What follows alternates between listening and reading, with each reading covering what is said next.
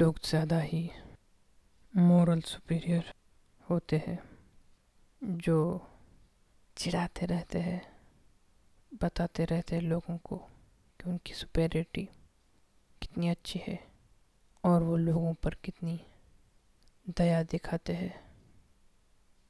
बचपन में मैंने पड़ोस के घर का शीशा तोड़ा था, एक कांच तोड़ा था।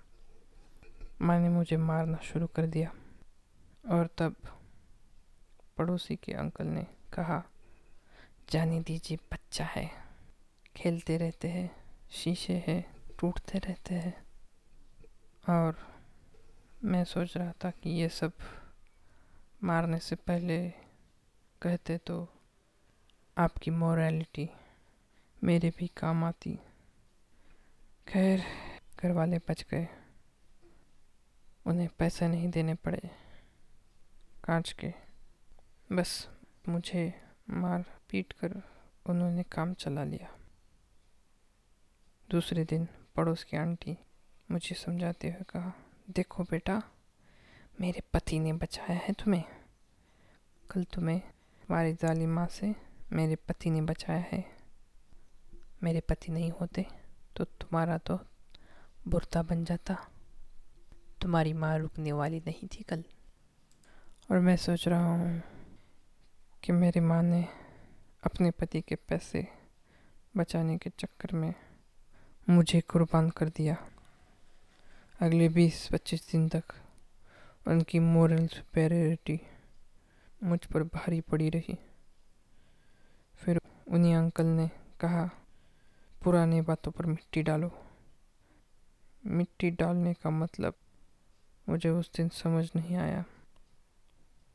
पर कुछ दिन बाद आंटी ने समझाया, देखो बेटा, मेरे पति ने कहा है, खिड़की के शीशे टूटने वाली बात को भूल जाओ, पुरानी बातों पर मिट्टी डालो। और ये बात आंटी मुझे और पूरे गली को अगले दस पंद्रह दिन बताती रही कि कैसे उनके पति ने पुरानी बातों पर मिट्टी डालने के लिए कहा। और उन्होंने मिट्टी डाल दी। मुझ पर। आज भी मुझे खिड़की का शीशा, पुरानी मिट्टी याद आती है।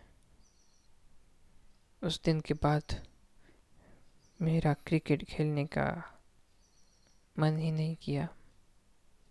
मैं और मिट्टी नहीं सह सकता। मैं और मोरालिटी को नहीं सह सकता था। इसलिए मैंने उस जगह क्रिकेट खेलना छोड़ दिया।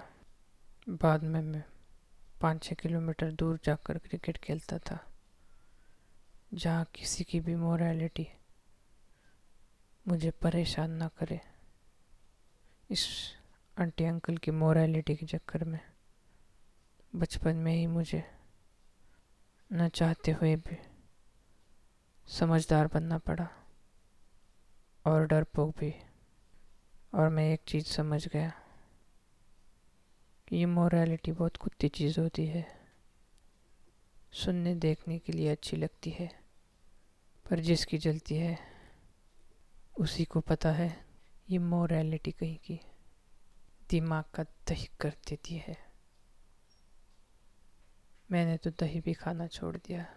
इस मोरालिटी के चक्कर में। सीरियसली